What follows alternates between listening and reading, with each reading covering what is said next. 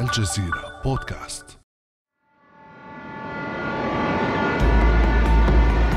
The soldiers of Israel.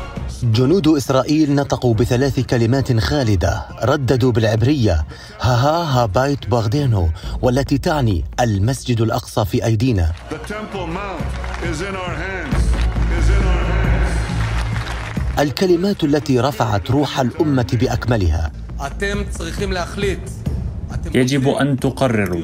تريدون أن تكونوا إسرائيليين وفقا للمعايير؟ أهلا وسهلا. تريدون الانضمام للإرهابيين؟ فمكانكم معهم. اقتلاع المستوطنات لن يساعد في إحلال السلام. لن يكون هناك أي إخلاء للمستوطنين بعد اليوم. نحن هنا لنبقى للأبد. في السنوات والشهور الماضية عصابات ومجرمون من البدو. الحكومة تدعم المستوطنات في أي وقت كان. توجد يد وراء الإرهابيين أنفسهم. يد خفية وهي يد قيادة أو قسم من قيادة العرب في إسرائيل. هكذا يبدو ماراثون التطرف بين كل من رئيس الوزراء الإسرائيلي نفتالي بنت وزعيم المعارضة بنيامين نتنياهو تجاه المقدسات الإسلامية والأرض الفلسطينية. التطرف. كأنه كلمة السر التي يكسب بها الساسة الإسرائيليون رضا الجماعات الحديدية والصهيونية الدينية. وكأن الحكومة الإسرائيلية تتعكز على هذا التطرف في ظل تشكيلتها العرجاء ووضعيتها الهشة. فلماذا يتسابق الساسة الإسرائيليون نحو التطرف دائما؟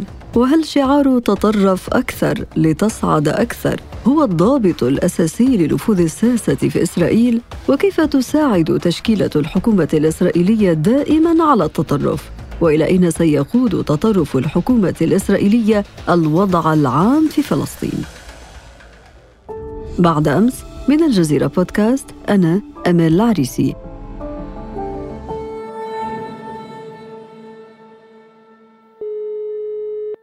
هذه الحلقة يسعدني أن أستضيف الصحفي المختص بالشأن الإسرائيلي الأستاذ محمد مجادله أهلا وسهلا بك أستاذ محمد أهلا بكم ورمضان مبارك علينا وعليكم. رمضان كريم بداية أستاذ محمد كثيرة هي التصريحات المتطرفة والمستمرة من قبل الساسة الإسرائيليين وتحديدا من رأس الحكومة الإسرائيلية وأعضائها لماذا هذا السباق برأيك؟ يعني في البداية لابد من الوقوف مع هوية رئيس الوزراء نفتالي بنت. يعني هو ليس من التيار اليساري وليس من التيار الوسطي، هو جاء مما يسمى بتيار الصهيونية الدينية، هذا التيار الذي يؤمن بأن ما يسمى بأرض إسرائيل كاملة هي تابعة لليهود وفقط لليهود، هو يؤمن بضرورة تكريس الاستيطان وتوسع الاستيطان الإسرائيلي في كل بقعة يمكن أن تكون ولا يؤمن بأحقية العرب أو الفلسطينيين على أرضهم. فلذلك هو أصلا يأتي من هذا التيار، تيار البيت اليهودي الذي تحول بعد ذلك إلى ما يسمى بحزب يمينة وقبل ذلك أيضا حاول تأسيس حزب يسمى هيمينها 11 أو اليمين الجديد، فهو من صلب التيارات اليمينية ليست اليمينية الوسطية ولا اليمينية العقلانية إنما اليمينية الأكثر تطرفا، يعني هو يحسب على أقصى التيار اليميني إلى أنه يعني في الآونة الأخيرة وما بعد تشكيل الحكومة بدأ يوازن قليلا في مواقفه شيئا ما ولكنه يعتبر من تيار اليمين الصهيوني المتطرف، هذا التيار الذي يعني لا يعتبر في اليمين الوسطي ولا اليمين العقلاني كما يسمى اسرائيليا، إنما في أقصى تيار اليمين المتطرف الذي لا يؤمن باحقيه العرب والفلسطينيين على أرضهم ولا يعتقد بأنهم يجب أن يكونوا متساوين من حيث الحقوق على أرضهم وفي داخل دولتهم، إنما يؤمن باحقيه اليهود على كامل ما يسمى بأرض إسرائيل وفق معتقداتهم الصهيونية. وهذه المعتقدات هي تحديدا أو هذا التيار الذي نتحدث عنه هو يدمج ما بين أمرين ما بين الفكر الصهيوني الكلاسيكي أو التقليدي ولكن أيضا مع مزجه يعني بالديانة اليهودية وبالشعائر التلمودية الدينية والمزج ما بين هذين الأمرين يخلق هذا التيار الذي نتحدث عنه وهو تيار الصهيونية الدينية. أولئك الذين يضعون القلنسوة أو القبعة الصغيرة الملونة على رأسهم ما يسمى بالكيبا وهي ليست القلنسوة الاعتيادية الكبيرة أو السوداء كتيار الحريديم. هذا تيار مختلف هو التيار الأكثر تطرفا ويسمى بتيار الصهيونية الدينية. نفتالي بنت رئيس الوزراء الإسرائيلي يأتي من هذا التيار. وليست فقط حكومة نفتالي بنت هذا المركب العجيب المؤيد للتطرف والعنف هو امتداد لنفس التيار داخل الحكومات الإسرائيلية المتتالية. صحيح يعني الواقع السياسي في إسرائيل فعليا هو الذي يحسم أو هو الذي يفضي إلى هذا التطرف، يعني إسرائيل على مدى عقدين أخيرين تعيش حالة من الانقسام السياسي، وهذا الانقسام السياسي ما بين اليمين واليسار يخلق أو يفضي في نهاية المطاف إلى تشكيل حكومات ضيقة، الحكومات الضيقة هذه لا تحصل على أغلبية كبيرة ولذلك تكون مرهونة فعليا بيد التيارات المتطرفة هذه والأحزاب الصغيرة، يعني إذا عندما نظرنا إلى الحكومة السابقة وليس فقط هذه الحكومة الحالية التي رأسها بنيامين نتنياهو. نتحدث عن حكومة يعني يشارك بها العديد من التيارات.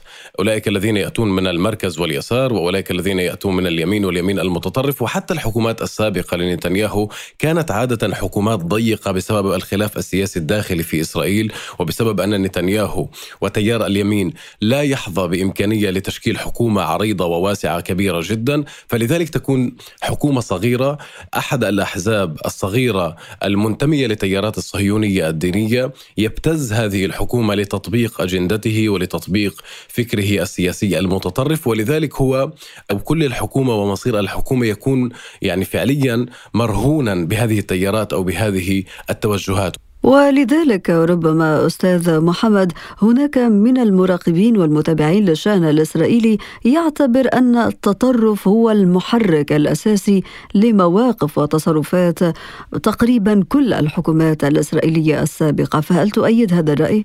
صحيح جدا. يعني فعليا ما يحدث ونحن نتابع يعني غالبية التحركات أو القرارات المصيرية التي تتخذها الحكومات الإسرائيلية. يعني على سبيل المثال الحرب ما قبل الأخيرة على قطاع غزة عام 2014 جاءت على خلفية خلافات داخلية في الحكومة، عده تيارات، الحكومة مهددة بالتفكك أو بحل الحكومة وتبكير الانتخابات وفجأة يعني نرى بأن نتنياهو يقدم على حرب كهذه على قطاع غزة، عادة ما يكون هناك العديد من القرارات أو العديد من الاعتبارات لنتنياهو التي تلزمه أو تجبره بالخروج إلى الحرب. ولكن أيضا ضمن ما يحدث داخليا ضمن هذه التركيبة وضمن يعني محاولة إظهار بأن هناك قيادي متطرف أكثر التطرف الذي نعتبره نحن تطرفا هو يعتبر في إسرائيل وطنية.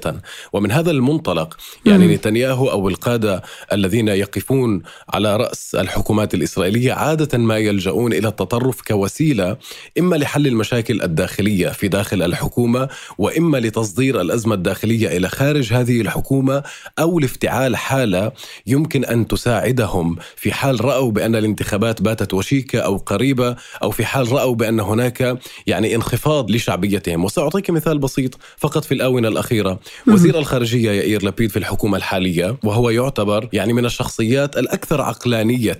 يعني إذا ما صحت هذه التسمية في هذه الحكومة هو ينتمي إلى يعني التيار المركز واليسار ليس يمينيا لا يعتقد بمعتقدات سموتريتش وبنغفير ونفتالي بنت وما إلى ذلك ولكنه مع ذلك رأى بأنه في الآونة الأخيرة لديه انخفاض في شعبيته في الشارع الإسرائيلي. فما كان منه إلا أن بادر لجولة استفزازية في محيط البلدة القديمة وباب العمود في القدس وحاول فعليا أن يتواجد هناك بتكثيف قوات عسكرية لكي يطلع كما قال عن الأوضاع الأمنية في القدس عن كثب طبعا واضح جدا بأن أمر كهذا يعني يقوم به لبيد وزير الخارجية في الحكومة الإسرائيلية فقط لمحاولة رفع أسهمه وشعبيته في الشارع الإسرائيلي على الرغم من أنه يعني لا يقوم بمثل هذه الخطوات عادة. هذا أيضا مظهر من مظاهر التطرف الذي يستعمل إسرائيليا لحل الأزمات الداخلية. وهذا التطرف كما ذكرت أستاذ محمد هو يتم تحت غطاء الحصانة ضد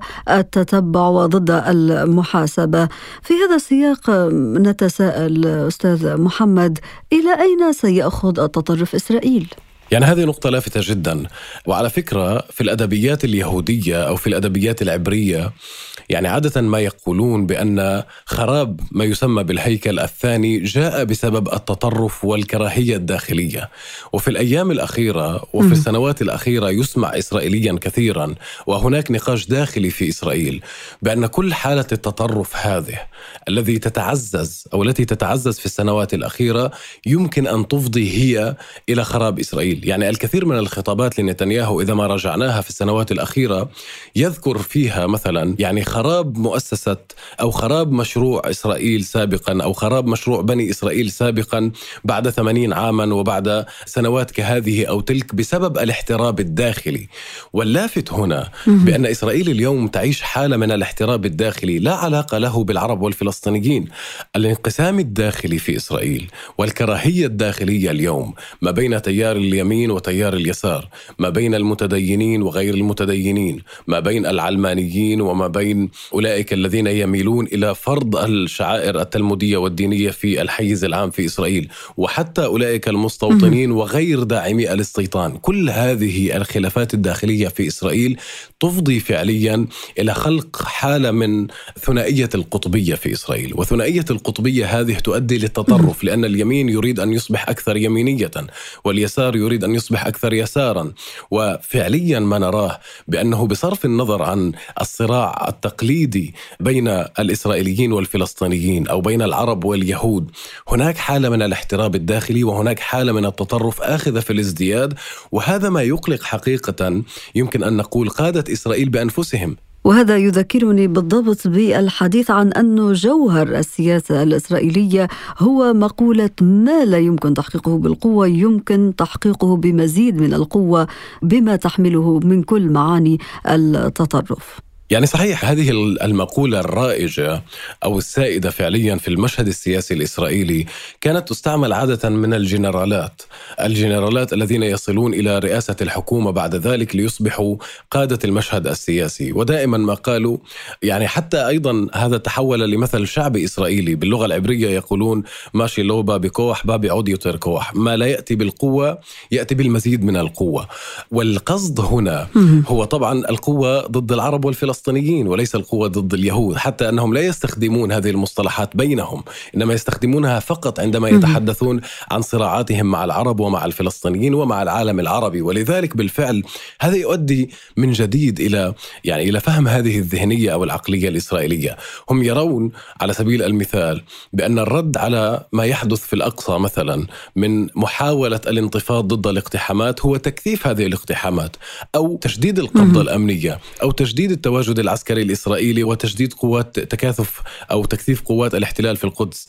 فلذلك هذه العقلية هي سائدة ورائجة على اختلاف يعني التيارات السياسية الإسرائيلية. يؤمنون فعليا بأن التعامل مع الفلسطينيين والعرب يأتي فقط بالقوة لأن القوة هي مفتاح الحل مع المحيط العربي. وعلى فكرة يعني حتى إذا ما نظرت لكل هذه النظريات التي ينظر لها نتنياهو عادة ما قال بأن العالم العربي سيأتي ليطبع مع إسرائيل وليوقع اتفاقيات السلام مع إسرائيل فقط إذا كانت إسرائيل لديها القوة على إخضاع العالم العربي. ولكن اليوم نحن أمام حكومة حكومة إسرائيلية بدأت تفقد أغلبيتها التي هي أصلا ضعيفة. فكيف ترى مستقبل هذه الحكومة؟ الحقيقة أن مستقبل هذه الحكومة يمكن يعني أن يكون واضحا للسلب وليس للإيجاب. هذه الحكومة هي غير مستقرة يعني فقط بالنظر إلى تركيبتها يمكن أن يفهم ما هو المصير لهذه الحكومة. حكومة مكونة من أحزاب اليمين واليمين المتطرف وأحزاب المركز وكذلك اليسار ولأول مرة أيضا يوجد حزب عربي في داخل هذا الائتلاف الحكومي. ونحن يعني نرى في الآونة الأخيرة هذه الأزمة بأن هذا الحزب العربي القائمة العربية الموحدة أعلنت تعليق عضويته في الائتلاف الحكومي بسبب اقتحامات المسجد الأقصى المبارك. ورأينا أيضا سابقا يعني بعض الجهات التي خرجت من هذا الائتلاف الحكومي بسبب الخلافات الدينية بين اليهود العلمانيين واليهود المتدينين. فلذلك هذه حكومة غير مستقرة متفككة. وعندما تكون الحكومة يعني في طور التفكك أو في حياتها أو في لحظاتها الأخيرة فعادة ما نرى بأن يعني قادة الحكومات المتفككة يلجؤون إلى تطرف التطرف أكثر فأكثر. يحاولون إما الذهاب إلى مواجهة عسكرية أمام الفلسطينيين لأنهم يدركون بأن هذه الطريقة الوحيدة لشحذ الهمم الإسرائيلية ولتوحيد المجتمع الإسرائيلي أو لتوحيد يعني المجتمع اليهودي من خلفهم. لأن يعني في اللحظات التي يكون هناك حروب أو يعني عمليات عسكرية أو دعنا نقول مواجهات بين الإسرائيليين والفلسطينيين فالمجتمع الإسرائيلي برمته يمينا ويسارا يعني يضع كل الخلافات جانبا ويتحد في دعم هذه الحكومة وهذا ما نراه عادة. لذلك في حالة كهذه كالتي تواجهها الحكومة اليوم يعني يمكن أن يفهم ما هو السبب الذي يدفع هذه الحكومة بالذهاب إلى التصعيد على الأقل في المسجد الأقصى المبارك وفي الضفة الغربية وهو سبب واحد ووحيد. الحكومة تحاول أن تستعيد شرعيتها التي فقدتها لدى المجتمع الإسرائيلي ولذلك هي تقوم بما تقوم به كمحاولة على الأقل يعني للحفاظ على ماء وجهها وللتعبير عن أنها حكومة وطنية بالمعايير الإسرائيلية تواجه الفلسطينيين وأيضا بذلك ترد على الانتقادات التي توجه لها دائما بأنها حكومة تذعن أمام العرب وتذعن أمام الفلسطينيين. والآن النقاشات مشتعلة بين فلسطيني الداخل حيث يطالبون بانسحاب نوابهم من الائتلاف الحكومي لكن هناك من يرى أن العرب داخل البرلمان لا يمكن لهم إسقاط الحكومة فما رأيك أستاذ محمد؟ يعني الحقيقة بأن هناك حالة معقدة جدا ومركبة جدا يعيشها الفلسطينيون في الداخل الفلسطيني وهم يعني الفلسطينيون من حاملي الجنسية الإسرائيلية. هناك تياران. التيار الأول هو تيار مناهض لهذه الحكومة يشارك في الكنيست يعارض الحكومة ويعارض الائتلاف الحكومي ولا يقبل بالدخول في هذا الائتلاف ويرى بأن حكومة بنت هي حكومة خطيرة بذات القدر كحكومة نتنياهو على الفلسطينيين. في المقابل هناك تيار آخر وهو يتمثل بالقائمة العربية الموحدة برئاسة منصور عباس الذي قام بخطوة غير مسبوقة ويمكن القول بأنه هو الحزب العربي الأول الذي ينضم للائتلاف الحكومي الإسرائيلي ويشارك فعليا بهذا الائتلاف. هذا التيار الذي يمثله منصور عباس يقول بأنه لابد من الحفاظ على الحكومة الحالية لأنها حكومة أو كما يسمى بأقل الضررين، أي أن حكومة نفتالي بنت يعني هي أقل ضررا من حكومة نتنياهو وفي المقابل أيضا هم جزء من الائتلاف ولذلك يحاولون التأثير على مجريات الأمور. اليوم تقف القائمة العربية الموحدة يعني في حالة امتحان صعبة بعدما رأيناه من مشاهد لاقتحامات للمستوطنين ولاعتداءات الشرطة على المصلين وهذه الاعتقالات بكميات كبيرة جدا الموحدة بطبيعة الحال أعلنت عن تجميد عضويتها في الائتلاف الحكومي احتجاجا على يعني ما قامت به الحكومة وما قامت به قوات الشرطة الإسرائيلية ولكن على الرغم من ذلك ما زال هناك ضغوطات كبيرة جدا م. في المجتمع العربي في الداخل الفلسطيني على القائمة العربية الموحدة بأن تنسحب رسميا من الائتلاف الحكومي وأن تفككه أي أن تنهي حياة هذه الحكومة. وهذا بالفعل موضع جدال كبير جدا اليوم لدى الفلسطينيين يعني في الداخل الفلسطيني. وهذا النقاش هو لربما أيضا يمثل حالة الانقسام. ليس فقط في المجتمع الإسرائيلي إنما أيضا في المجتمع العربي الفلسطيني في الداخل.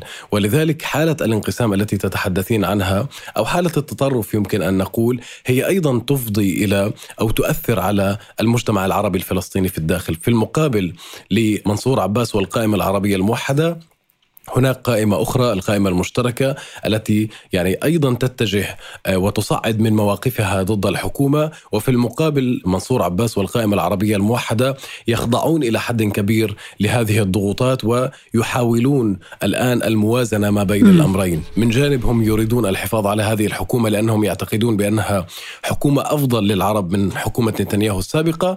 ولكن أيضا في المقابل يعني لا يريدون أن يمعنوا بالتفريط بكل ما يمكن لل للفلسطينيين أن يحافظوا عليه وعلى رأس ذلك المسجد الأقصى المبارك.